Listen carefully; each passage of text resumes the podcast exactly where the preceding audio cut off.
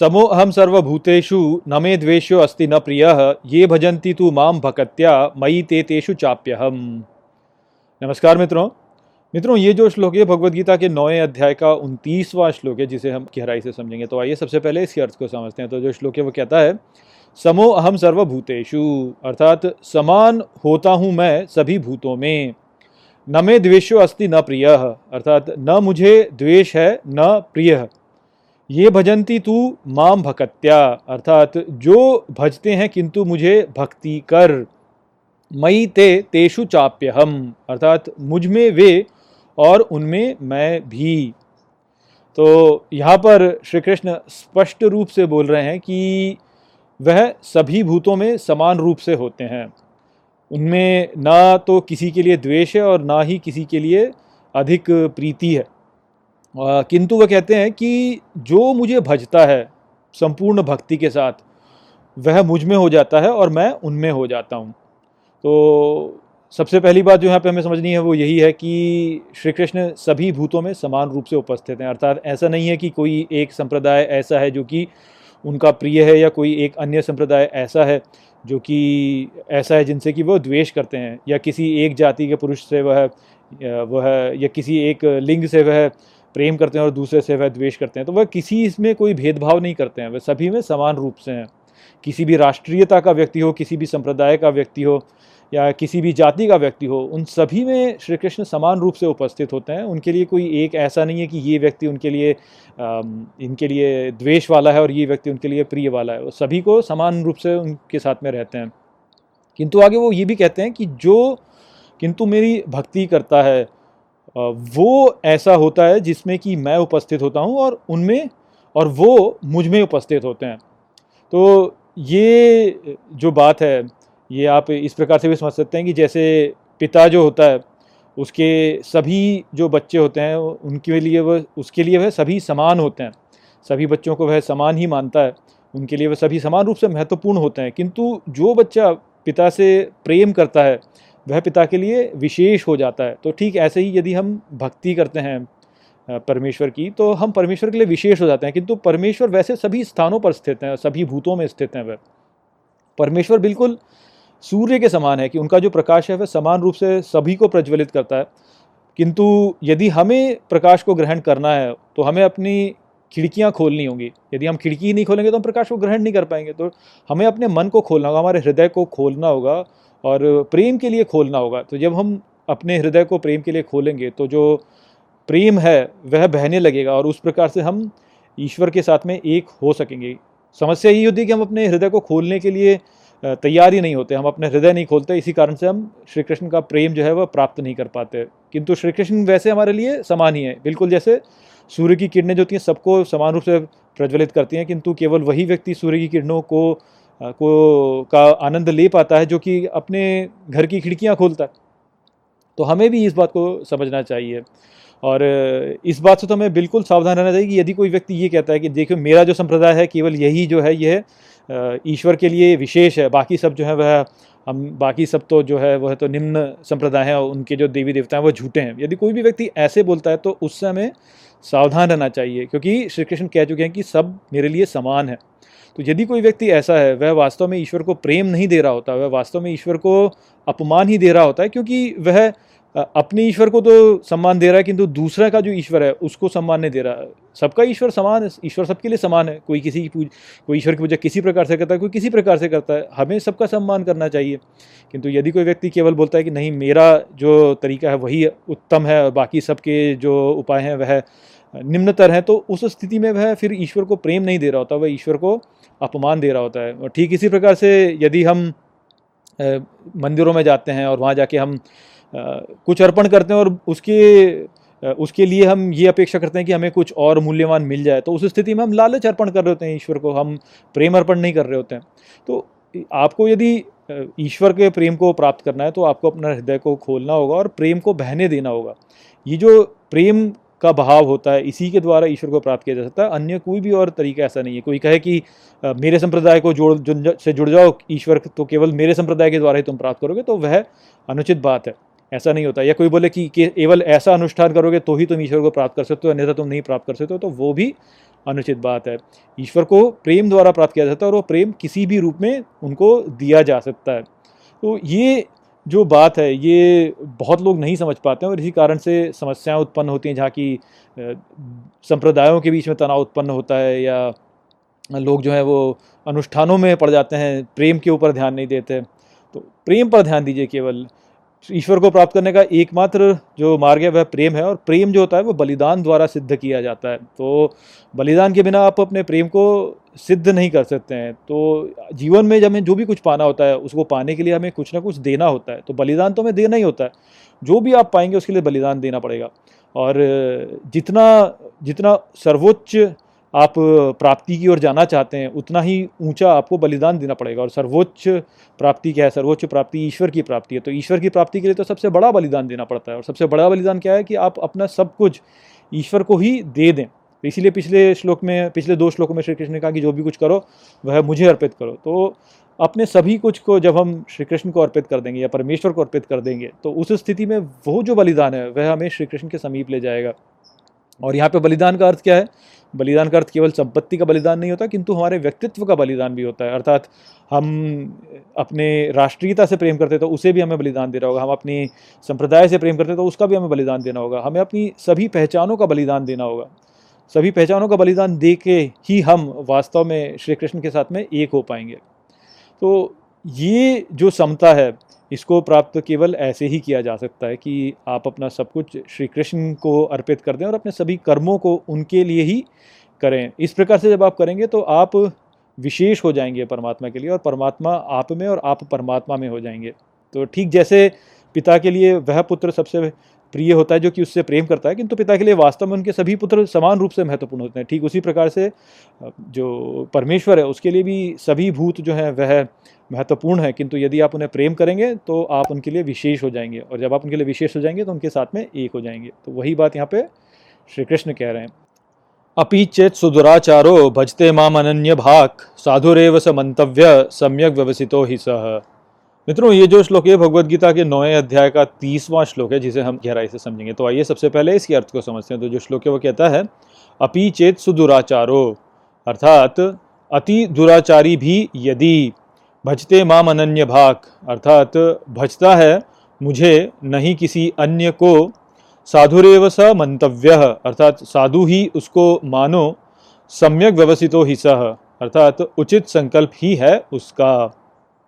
तो इस श्लोक में श्री कृष्ण पश्चाताप के विषय पर चर्चा कर रहे हैं और वो यहाँ पर पश्चाताप की शक्ति को समझा रहे हैं।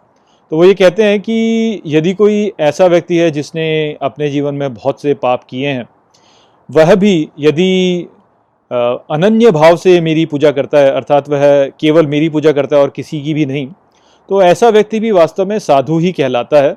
क्योंकि ऐसे व्यक्ति का जो क्या जो प्रण है, वह उचित प्रण है। उसने जो संकल्प लिया है, वह उसने उचित संकल्प लिया है।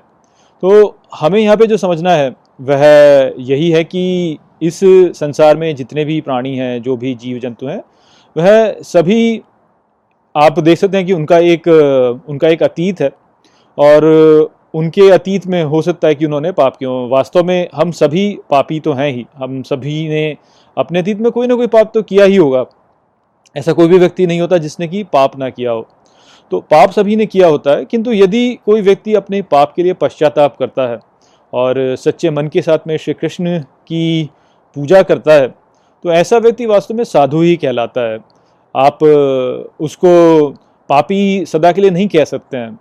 वास्तव में हमें जो समझना है वो यही है कि जो पापी होता है और जो साधु होता है, उनके बीच का अंतर केवल इतना होता है कि जो साधु है, उसने अपने पापों का प्रायश्चित किया, जबकि जो पापी था उसने अपने पापों का प्रायश्चित नहीं किया।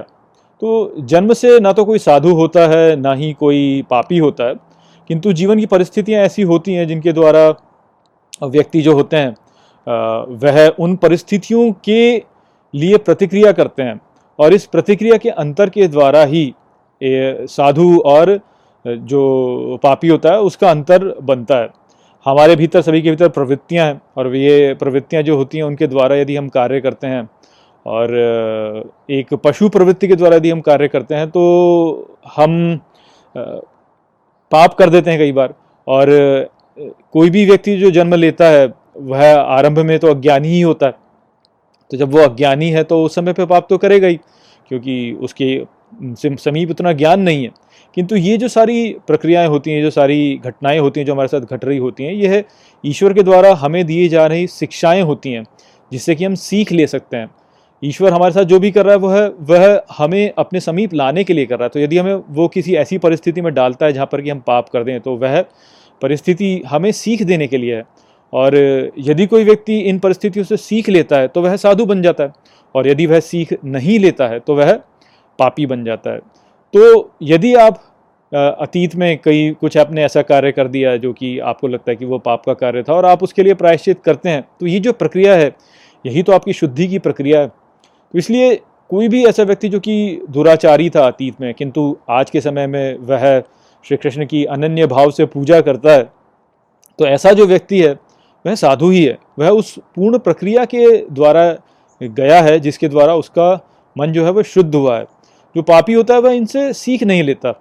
जो साधु होता है, वह इनसे सीख लेता है। तो अपने जीवन में जो भी घटनाएँ हो रही होती हैं, उनसे सीख ले करके यदि आप अपने मन को शुद्ध करते हैं तो तब आप साधु हैं। यदि आप उनसे सीख नहीं लेते हैं, शुद्ध नहीं करते हैं स्वयं, उनको पशु प्रवृत्ति में ही रहते हैं तो तब फिर आप पापी ही रहेंगे। तो इसलिए आपने यदि अपने जीवन में अतीत में कोई भी पाप किए हैं तो उनके लिए पश्चाताप कीजिए और पश्चाताप करके फिर उन्हें, उनसे सीख ले करके आप आगे बढ़िए और श्री कृष्ण की अनन्य भाव से पूजा कीजिए।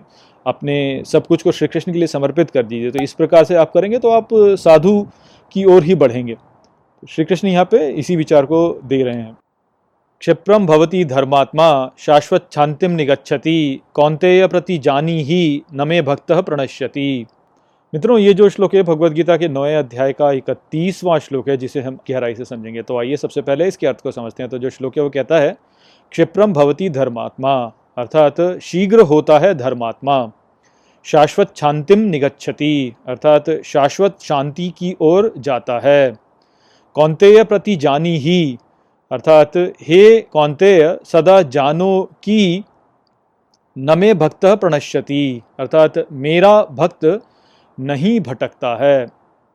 तो श्री कृष्ण जो जो पश्चाताप का विषय था, उसी के विषय में यहाँ पर आगे कहते हैं कि वो व्यक्ति जो कि पश्चाताप करता है अपने पिछले पापों का और मेरी अनन्य रूप से पूजा करता है जो वह व्यक्ति शीघ्र ही धर्मात्मा हो जाता है और शाश्वत शांति को प्राप्त होता है।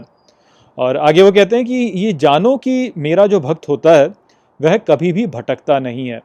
तो यहाँ इस श्लोक में श्री कृष्ण एक बहुत ही सूक्ष्म संदेश प्रदान कर रहे हैं तो चलिए उसे समझते हैं कि वो यहाँ पे कहना क्या चाह रहे हैं। तो हमने पिछले श्लोक में जाना था कि वास्तव में पापी तो हर व्यक्ति होता है, किंतु जो व्यक्ति अपने पापों से सीख लेता है वह साधु बनता है और जो व्यक्ति अपने पापों से सीख नहीं लेता, वह पापी का पापी ही रहता है। तो अब यहाँ पे जो प्रश्न उठता है, वो ये उठता है कि ऐसा क्यों होता है कि जो व्यक्ति साधु बनता है, वह अपने पापों से सीख लेता है? तो इसका ही उत्तर यहाँ पे श्री कृष्ण ने प्रदान किया है अंत में। वो कहते हैं कि मेरा जो भक्त होता है, वो भटकता नहीं है। तो जो साधु बनता है, वह भी ऐसा व्यक्ति होता है जो कि भटकता नहीं है। वह अपनी मान्यताओं पर अडिग रहता है। तो हमारे पाप करने का जो कारण है, वह यही है कि हम सदा अपनी समस्या का निवारण एक सरल मार्ग के द्वारा खोज रहे होते हैं। तो एक चोर जो होता है, वह चोरी क्यों करता है? वह चोरी इसीलिए करता है कि उसे उसे धन चाहिए, किंतु वह धन प्राप्त करने के लिए परिश्रम नहीं करना चाहता। तो वह सरल मार्ग से धन अर्जित करना चाहता है तो इसलिए वह चोरी कर लेता है। तो हम सभी के भीतर ईश्वर विद्यमान है और वह हमें उचित मार्गदर्शन दे रहा होता है, किंतु हम उसके मार्ग का अनुसरण नहीं करते और हम एक सरल मार्ग को चुन लेते हैं। तो जैसे कहा जाता है ना कि जल्दी का जल्दी का जो कार्य होता है वह शैतान का कार्य होता है। तो हमारे पास द्वंद्व होता है, हमारे भीतर ईश्वर के द्वारा दिखाए गए मार्ग का द्वंद्व होता है और उसके साथ में हमारे पास एक सरल मार्ग से द्वंद्व होता है। तो ये जो सरल मार्ग है, यह ही आप कह सकते हैं ये दूसरी परंपराओं ने कहा कि शैतान का मार्ग है। तो हम क्या करते हैं कि हम ईश्वर के मार्ग को नहीं चुनते और हम शैतान के मार्ग को चुन लेते हैं। ऐसा इसलिए होता है क्योंकि जो ईश्वर हमें मार्ग दिखा रहा होता है, वह हमें कठिन प्रतीत होता है। जबकि जो सरल मार्ग होता है, वह हमें लगता है कि ये सुलभ है, ये हमें शीघ्र ही हमारे गंतव्य तक पहुँचा देगा। तो ये जो द्वंद्व चल रहा है, इसमें जो भटक जाता है, वह व्यक्ति पापी हो जाता है और जो भटकता नहीं है वह व्यक्ति ईश्वर के साथ जुड़े रहता है और अध्यात्म के मार्ग में प्रगति करता जाता है, सत्य की ओर बढ़ता जाता है और श्री कृष्ण को प्राप्त कर लेता है। तो जो पापी होता है, उसके भीतर वह इच्छा शक्ति नहीं होती कि वह ईश्वर के दिखाए हुए मार्ग पर चल सके और इसलिए वह एक सरलता का मार्ग चुन लेता है। वहीं पर जो साधु होता है, उसके भीतर वह इच्छा शक्ति होती है कि वह ईश्वर के दिखाए हुए मार्ग का अनुसरण करे, जो कि कठिन प्रतीत होता है, किंतु वास्तव में श्रेय वही मार्ग लेकर के आता है। अब हमें यहाँ पर ये भी समझना चाहिए कि हमारी अंतरात्मा में हम सभी जानते हैं कि क्या उचित है और क्या अनुचित है। तो पापी भी वास्तव में ये जानता है कि क्या उचित है और क्या अनुचित है। किंतु तब भी वह अनुचित मार्ग का अनुसरण करता है। तो ये जो स्थिति होती है, यह वास्तव में बहुत ही कष्टदायी होती है पापी के लिए भी, क्योंकि पापी जानता है कि उसने जो कार्य किया है, वह उचित कार्य नहीं है। किंतु वह तब भी स्वयं को एक अच्छा व्यक्ति मानना चाहता है इस कारण से वह अपने पापों के लिए कुछ न कुछ उल्टे सीधे औचित्य सिद्ध करने लगता है और अपने पापों से दूर भागने लगता है। किंतु उसका अंतरात्मा जो है, उसमें तो उसे पता ही है कि उसने बुरा कार्य किया है। तो ये जो भार होता है उसके साथ में, ये बुरे कार्य करने का, ये उसके साथ में रहता ही है। वह कितना भी दूर भाग ले, कुछ भी वह अपने कुतर्क सामने रख ले, किंतु उसको ये भार जो होता है, वो उठाना ही होता है। तो ये जो भार उठाना होता है, ये बहुत कष्ट प्रदान करता है व्यक्ति को, और व्यक्ति का जीवन जो होता है, वह दुखदायी होता है, चला जाता है। वहीं पर यदि यही व्यक्ति अपने पापों का स्वीकार कर लेता और ईश्वर के आगे समर्पण कर लेता तो ये जो भार उसका होता है, पापों का भार, यह उसका धीरे धीरे क्षीण होता चला जाता। क्योंकि जैसे आपने देखा ये कि यदि कोई चोर जो है, वह अपने चोरी करने के अपराध को स्वीकार कर लेता है तो न्यायालय जो होता है, वह उसकी जो दंड दिया उसको जाना है उसको कम कर देती है। तो न्यायालय जब इस प्रकार से करेगा तो जो ईश्वर हैं, वह तो वो भी ऐसा ही करते हैं। आप, यदि अपने पापों को ईश्वर के आगे स्वीकार कर लें तो ईश्वर फिर आपको उचित मार्ग दिखाने लगते हैं और आपको एक एक उचित दिशा में ले जाके आपके पापों को कम करते चले जाते हैं। तो यदि आप अपने पापों को स्वीकार कर लेते हैं और उसके लिए मिलने वाले ईश्वर के दंड को भी आप प्रसन्नता के साथ में स्वीकार कर लेते हैं। तो उस स्थिति में ईश्वर आपको जो दंड देता है, उसको भी वह मृदुल कर देता है। तो इसलिए पश्चाताप एक बहुत ही महत्वपूर्ण कार्य है। आपने यदि जीवन में कुछ भी बुरे कार्य किए हैं पिछले अपने अतीत में, तब भी यदि आप उनके लिए पश्चाताप करते हैं तो आप देखेंगे कि धीरे धीरे धीरे धीरे आप धीरे धीरे भी नहीं कहेंगे हम यहाँ पे, आप बहुत ही तीव्रता के साथ में वास्तव में आपकी, आपके जो, आपका जो भार है पापों का, वह हल्का होता चला जाएगा और आप श्री कृष्ण की ओर बढ़ते चले जाएँगे। तो इस बात को हम सभी को समझना चाहिए कि कोई भी व्यक्ति ऐसा नहीं है जो कि अपने अतीत में पाप नहीं किया है। व्यक्ति जिसने अपने पापों से सीखा है, वह साधु बन गया। जिसने नहीं सीखा, वह पापी का पापी ही रहा। तो अपने पापों को स्वीकार कीजिए, उनके लिए पश्चाताप कीजिए और उसके लिए मिलने वाले दंड को ईश्वर के प्रसाद के रूप में स्वीकार करके प्रसन्नता के साथ में रहिए, आपके उस भार को श्री कृष्ण जो है वो मृदुल करते जाएँगे करते जाएँगे और आप साधु की दिशा में और प्रगति करते जाएँगे। माम ही पार्थ व्यपाश्रित्य, ये अपि स्यु पापयोनय स्त्रियो वैश्यास्तथा शूद्रास्ते अपि यान्ति पराम गतिम। मित्रों, ये जो श्लोक है, भगवत गीता के नौवे अध्याय का बत्तीसवां श्लोक है, जिसे हम गहराई से समझेंगे। तो आइए सबसे पहले इसके अर्थ को समझते हैं। तो जो श्लोक है, वो कहता है, माम ही पार्थ व्यपाश्रित्य, अर्थात मुझमें ही, हे पार्थ, आश्रित। ये अपि पाप योनय अर्थात जो भी पाप योनि के। स्त्रियो वैश्यास तथा शूद्रास्ते अपि, अर्थात स्त्रियाँ वैश्य तथा शूद्र भी। यान्ति पराम गतिम, अर्थात पाते हैं परम गति को। तो ये जो श्लोक है भगवत गीता का, ये एक बहुत ही विवादास्पद श्लोक है। और इस श्लोक का उपयोग प्रायः लोग ये सिद्ध करने के लिए करते हैं कि किस प्रकार से भगवान श्री कृष्ण एक स्त्री विरोधी और एक जातिवादी थे। तो इस प्रकार का जो तर्क है, वह एक बहुत ही उत्कृष्ट उदाहरण है कि कैसे कोई भी जो ग्रंथ होता है, वह केवल उतना ही अच्छा होता है जितनी उसकी व्याख्या की गई होती है। तो यहाँ पर इस श्लोक में श्री कृष्ण कह रहे हैं कि जो कोई भी मुझमें आश्रित है भले ही वह कितना भी उत्पीड़ित हो, वह सर्वोच्च पद को प्राप्त करता है। तो यहाँ पे जो उत्पीड़ित के उन्होंने उदाहरण दिए, वह उन्होंने दिए कि वो लोग जो कि पाप की योनि में हैं, या स्त्रियाँ हैं, या वैश्य हैं, या शूद्र हैं। तो यहाँ पर जब इस प्रकार से श्री कृष्ण ने बोला है तो इस श्लोक को और अगले श्लोक को दोनों को मिला करके लोग ये कहते हैं कि देखिए किस प्रकार से श्री कृष्ण जो हैं वह यहाँ पर स्त्रियों को नीचे बता रहे हैं, वैश्यों को और शूद्रों को यहाँ पे नीचे बता रहे हैं। और, क्योंकि अगले श्लोक में वो कहेंगे कि जब ये भी प्राप्त कर सकते हैं तो फिर तुम तो तुम भी प्राप्त कर सकते हो, राज ऋषि प्राप्त कर सकते हैं, ब्राह्मण प्राप्त कर सकते हैं। तो उस विषय पर हम अगले श्लोक में चर्चा करेंगे। यहाँ पर हम इस विषय को थोड़ा और समझने का प्रयास करते हैं कि यहाँ पे श्री कृष्ण वास्तव में क्या क्या रहे हैं और कैसे इसकी उल्टी व्याख्या की जाती है। तो आप आज के समय का उदाहरण लीजिए जैसे तो मान लीजिए कि आज के समय पे मैं आपसे ये कहूँ कि जो अनुसूचित जाति के लोग हैं और जो अनुसूचित जनजाति के लोग हैं, वह भी समाज में एक उच्च स्थान प्राप्त कर सकते हैं। यदि उनको अच्छी शिक्षा दी जाए और उनको एक अच्छा माहौल दिया जाए तो आप इस वक्तव्य के बारे में क्या कहेंगे? क्या आप मुझे ये कहेंगे कि मैं इस वक्तव्य को कहकर अनुसूचित जाति और अनुसूचित जनजाति के जो लोग हैं, उनको नीचा मान रहा हूँ? कदापि नहीं, आप यही बोलेंगे कि यहाँ पे जो आपने वक्तव्य बोला, उससे हमें ये समझ में आता है कि जो अनुसूचित जाति और अनुसूचित जनजाति के लोग हैं, वह वास्तव में प्रतिभाशाली हैं, किंतु उनको अपनी प्रतिभा दिखाने का अवसर नहीं मिलता। ये मैं यहाँ पे कहना चाह रहा हूँ, क्योंकि उनको अच्छी शिक्षा नहीं मिल पाती, उनको एक अच्छा सामाजिक माहौल नहीं मिल पाता, जिस कारण से वो अपनी प्रतिभा को पूर्ण रूप से दिखा नहीं पाते। तो इसीलिए मैंने ये बोला भी यहाँ पे, और ये भी आप आप भी इस बात को समझेंगे कि मैं इसीलिए बोल रहा हूँ कि उनको यदि अच्छी शिक्षा दी जाए और उनको अच्छे माहौल में रखा जाए तो वह भी अपने जीवन में अच्छा अच्छा अच्छी प्राप्ति कर सकते हैं। तो यहाँ पर जब श्री कृष्ण कह रहे हैं कि उत्पीड़ित वर्ग के जो लोग हैं, स्त्रियाँ हैं, या वैश्य हैं, शूद्र हैं, वह भी मुझे प्राप्त कर सकते हैं, यदि वो मुझमें आश्रित हो तो इसमें क्या बुराई है कहने में? इसमें ये, वो भी तो यही बात कह रहे हैं। वो ठीक यही तो कह रहे हैं कि जो उत्पीड़ित तबका है हमारे समाज का, वह भी यदि मुझमें आश्रित ले तो उनकी स्थिति भी अच्छी हो जाएगी।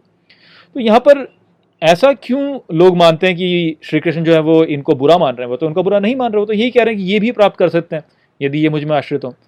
तो जो लोग इस प्रकार से कहते हैं कि, अरे, यहाँ पे श्री कृष्ण जो है वो स्त्रियों की बुराई कर रहे हैं, वो स्त्री विरोधी हैं, वह जात, जातिवादी हैं। वह वास्तव में ऐसे लोग हैं जो कि पहले से ही अपना मन ऐसा बना के रखे हुए हैं कि भारतीय शिक्षाओं में केवल यह ही है। वह जो भारतीय शिक्षाएँ हैं, उनको उत्तम नहीं मानते हैं। उनमें, उनके मन में पहले से ही ये घर किया हुआ है कि इसमें तो ऐसा ही है। तो इस कारण से वह इसकी व्याख्या भी वैसी ही करते हैं। तो हमें यहाँ पे जो समझना है, वो ये है कि हम किसकी व्याख्या पर ध्यान दे रहे हैं? क्योंकि होता क्या है कि ग्रंथ ग्रंथ होता है, ग्रंथ में सत्य होता है। जो ईश्वर से आई हुई वाणी है, वह सत्य है, किंतु उस वाणी की भी एक व्याख्या करनी होती है ना आपको। और वो वाणी की व्याख्या करने वाला अपने अनुसार उसकी व्याख्या करेगा। जिसके मन में शत्रुता है, वह उसको शत्रुता के रूप में उसकी व्याख्या करेगा। जिसके मन में मित्रता है, वह मित्रता के रूप में उसके लिए व्याख्या करेगा, जिसके मन में श्रद्धा है, वह श्रद्धापूर्वक व्याख्या करेगा, जिसके मन में श्रद्धा नहीं है, वह उसकी अनुचित व्याख्या करेगा। तो इसलिए कोई भी जो ग्रंथ होता है, धार्मिक ग्रंथ होता है, वह केवल उतना ही उत्तम होता है जितनी की उसकी व्याख्या की जाए। और यदि श्रद्धा नहीं है व्याख्या करने वाले में तो वह उसकी उल्टी ही व्याख्या करेगा। तो इसलिए श्री कृष्ण कह भी चुके हैं ना कि जिसके मन में शत्रुता है, उसके मन में शत्रुता है, वह शत्रुता के अनुसार ही देखेगा सब कुछ। तो ऐसे व्यक्ति से तुम्हें दूर रहना चाहिए, उन्होंने बोला। तो हमें भी उसी संदेश का पालन करना चाहिए। हमें ये समझना चाहिए कि जो लोग ऐसी व्याख्या कर रहे हैं, उनके मन में शत्रुता है तो वह इसकी उल्टी ही व्याख्या करेंगे। इसलिए हमें इनकी व्याख्या पर ध्यान नहीं देना चाहिए, हमें इनसे दूर ही रहना चाहिए। और वो जो भी कर रहे हैं वो स्वयं की ही हानि कर रहे हैं, क्योंकि उनका मनोभाव यदि ऐसा है तो उनसे उन्हीं की हानि होगी। तो यदि कोई ऐसी व्याख्या करता भी है तो हमें उससे अपने मन में कोई भी कुंठा की भावना नहीं उत्पन्न करनी चाहिए। हमें उसमें, उससे दुखी नहीं होना चाहिए। हमें केवल उनके लिए एक प्रार्थना करनी चाहिए कि ईश्वर उनको भी सद्बुद्धि दे, ताकि वह भी इस ज्ञान को अच्छे से समझ सकें और अपने जीवन को उत्तम कर सके। क्योंकि जो व्यक्ति ऐसे उल्टी व्याख्या करेगा, वह वास्तव में अपने ही जीवन की हानि कर रहा है। वो किसी और के जीवन की हानि नहीं कर रहा है। तो इसलिए इन सब बातों से दूर रहिए, क्योंकि बहुत से ऐसे लोग हैं जो कि बोलते हैं कि, अरे, यहाँ पे श्री कृष्ण ऐसा बोल दिया और इसका क्या अर्थ है, कैसे निकलता है? तो आप इस बात को समझिए कि श्री कृष्ण यहाँ पे कह रहे हैं कि कोई यदि उत्पीड़ित भी है और वो यदि मुझमें आश्रित रहता है तो वह अपनी स्थिति को उत्तम बनाता चला जाएगा। ये, वो केवल यहाँ पे ये कह रहे हैं। ठीक जैसे हम आज के समय पे कहते हैं कि अनुसूचित जाति, अनुसूचित जनजाति के जो लोग हैं या कोई भी उत्पीड़ित जो भाग है हमारे समाज का, उसको सहायता की आवश्यकता होती है और यदि उसको सहायता प्रदान की जाए तो वह सब कुछ प्राप्त कर सकता है। तो श्री कृष्ण भी कह रहे हैं मुझमें आश्रित रहोगे तो मैं, मेरे द्वारा तुम, तुम्हारा उद्धार हो जाएगा। तो बस इसको इस बात से, इस प्रकार से समझिए। इस प्रकार से समझेंगे तो आपको यहाँ पे कोई भी शंका उत्पन्न नहीं होगी। और इस श्लोक के बारे में हम और थोड़ी चर्चा करेंगे अगले श्लोक में, क्योंकि अगले श्लोक में भी इसी से संबंधित श्री कृष्ण बोलेंगे और वहाँ पर भी लोग इसी प्रकार से एक एक विरोध करते हैं श्री कृष्ण की शिक्षाओं का। तो हमें और उसको अगले श्लोक में समझेंगे। किम पुनर्ब्राह्मण पुण्य भक्ता राज तथा अनित्यम असुखम लोकम इमं प्राप्य भजस्व माम।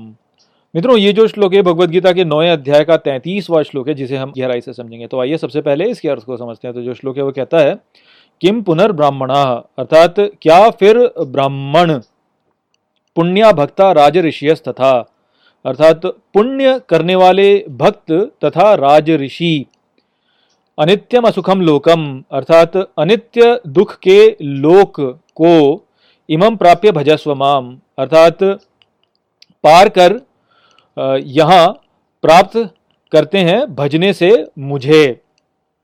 तो श्री कृष्ण ने पिछले श्लोक में बताया था कि मुझमें आश्रित करने वाले जो उत्पीड़ित लोग होते हैं वह भी मुझे प्राप्त कर लेते हैं। तो अब उसी विषय पे आगे यहाँ पर श्री कृष्ण कहते हैं कि जब उत्पीड़ित लोग मुझमें आश्रय प्राप्त करके मुझे प्राप्त कर ले तो फिर क्या कहना उनके बारे में जो कि ब्राह्मण हैं या मेरे पुण्य करने वाले भक्त हैं या, या राज ऋषि हैं? वे इस अनित्य लोक में जो दुख होते हैं उनको प्राप्त उनको पार करके मुझे प्राप्त कर ही लेते हैं।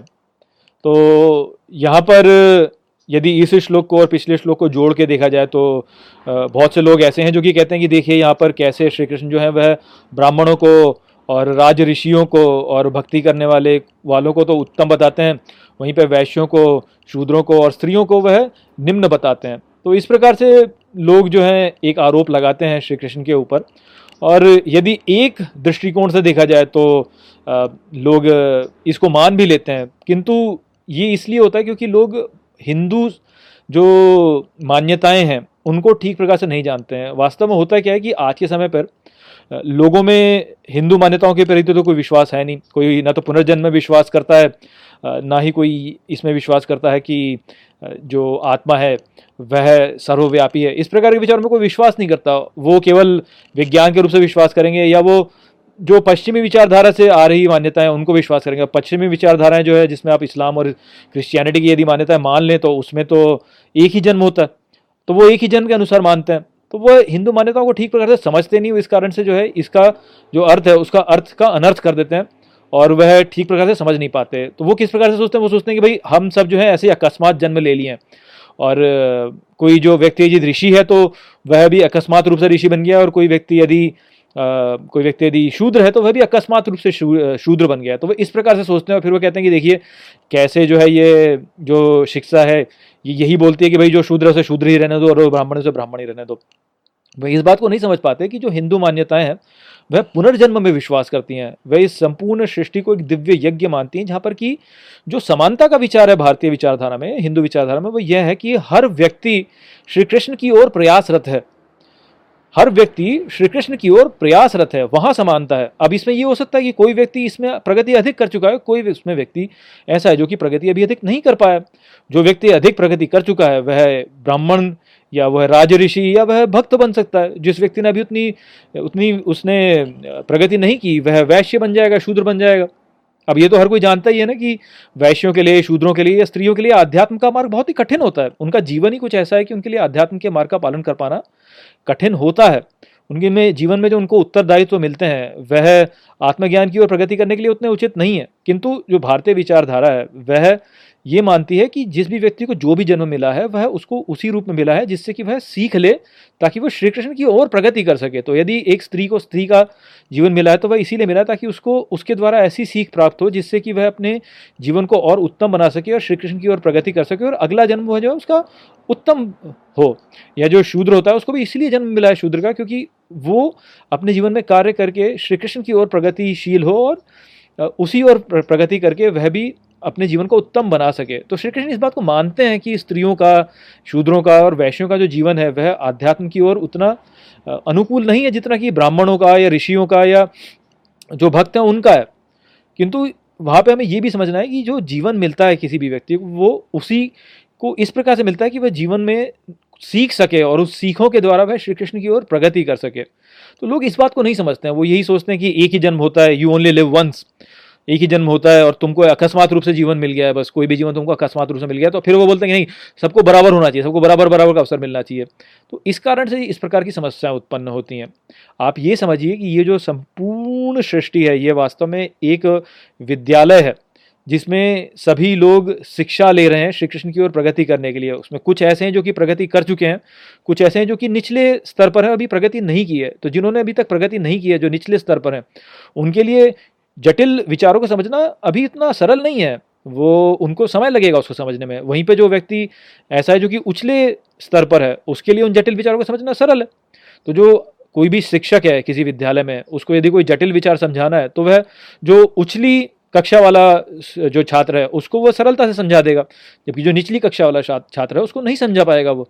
तो वही बात को श्री कृष्ण कह रहे हैं कि भाई वो जब प्राप्त कर सकते हैं, जो निचली कक्षा वाले हैं, जिन्होंने अभी उतनी प्रगति नहीं की है, जब वो कर सकते हैं तो तुम तो कर ही सकते हो, तुम तो उछली कक्षा वाले हो, ब्राह्मण तुम उछली कक्षा वाले हो, तुम भक्त जो हो, उछली कक्षा वाले हैं राज ऋषि जो उछली कक्षा वाले हैं। जो विद्यालय होता है, उसमें भले ही उछली कक्षा का छात्र हो जो निचली कक्षा का छात्र हो जो अध्यापक होता है, उसके लिए तो सभी बच्चे एक समान है। वो तो सभी बच्चों से प्रेम करता है, किंतु जो वह पढ़ाई पढ़ाता है, वह निचली कक्षा वालों को भिन्न पढ़ाता है उचली कक्षा वालों को भिन्न पढ़ाता है, क्योंकि उसके लिए, जिसके लिए जो उपयुक्त है, उसको वही तो वो पढ़ाएगा ना। तो वो वाली बात है यहाँ पे जो श्री कृष्ण कह रहे हैं, इस बात को लोग समझ नहीं पाते। लोग यही सोचते हैं ना तो उनका, ना तो उनका जो है पुनर्जन्म में विश्वास है, ना उनका ईश्वर में विश्वास है। किसी बात में विश्वास है नहीं, उनको केवल लिखता है कि ये सब कुछ ऐसे ही है, बस अकस्मात हो गया। फिर इक्वालिटी इक्वालिटी करते हैं, वो इक्वालिटी को ठीक प्रकार से समझते नहीं। वो यही बोलते हैं कि समाज में सब कुछ इक्वल होना चाहिए। अरे, तुम समाज में सब कुछ इक्वल कर दोगे तो चलेगा कैसे? समाज चलेगा कैसे? जब तक समाज में जो अलग अलग लोग अलग अलग प्रकार के कार्य करने वाले नहीं होंगे, तब तक समाज चलेगा कैसे भैया? समाज चलेगा ही नहीं।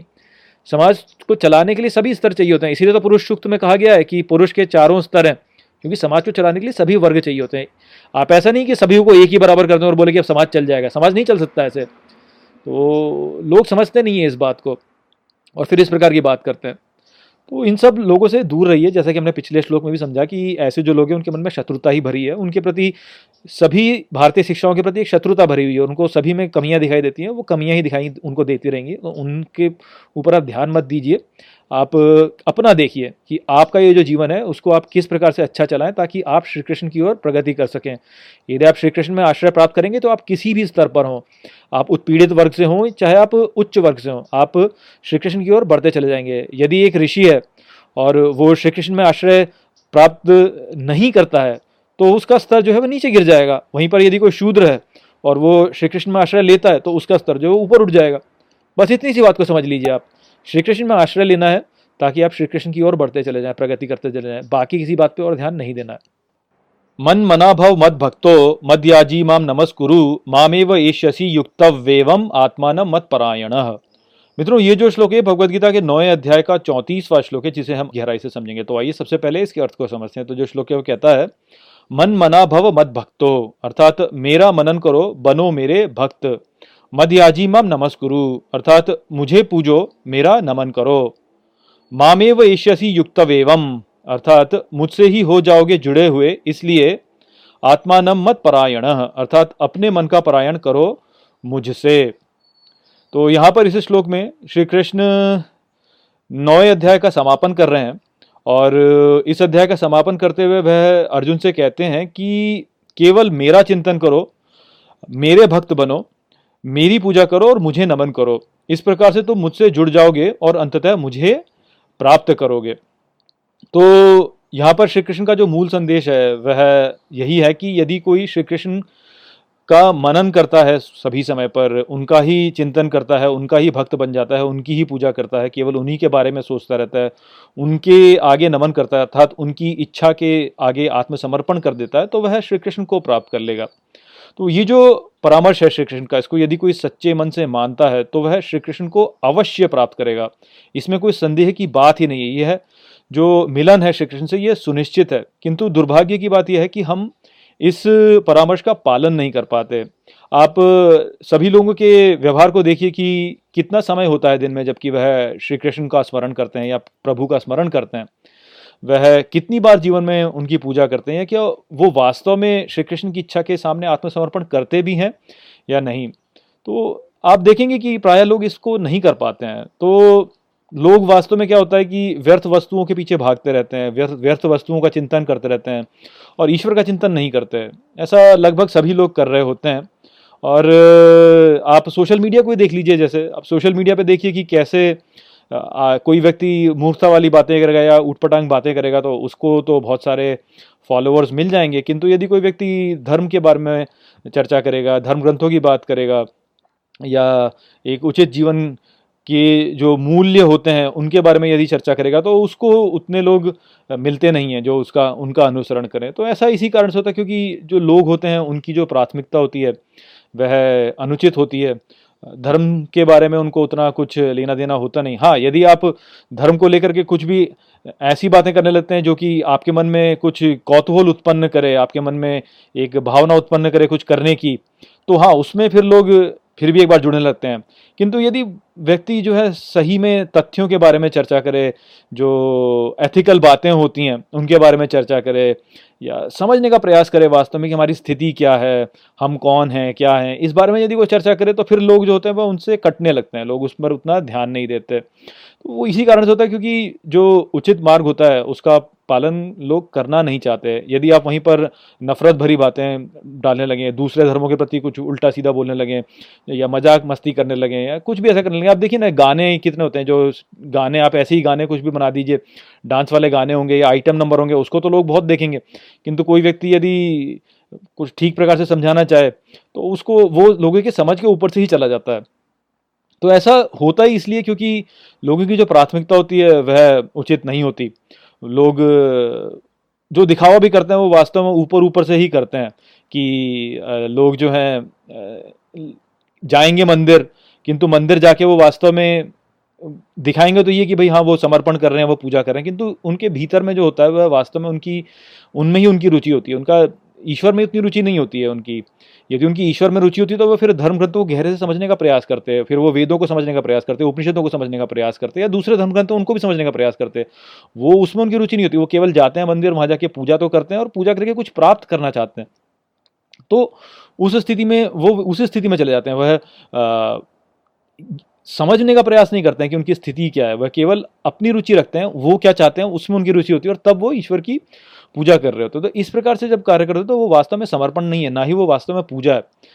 लोग ये नहीं समझ पाते वास्तव में कि ये जो संपूर्ण सृष्टि है, ये एक दिव्य यज्ञ है। यहाँ पे जो कुछ भी हो रहा है, वो ईश्वर की इच्छा अनुसार ही हो रहा है। जब व्यक्ति इस बात को यदि समझेगा, तब उसको इन सब बातों में रुचि नहीं रहेगी। तब ऐसा जो व्यक्ति होगा, वह कभी भी स्वयं के लिए कुछ भी कार्य करने की इच्छा अनुभव ही नहीं करेगा। उसके भीतर कोई इच्छा ही नहीं होगी कि वो अपने लिए कुछ करे। वह सब कुछ वास्तव में ईश्वर के लिए ही करना चाहेगा, जो इस बात को समझेगा।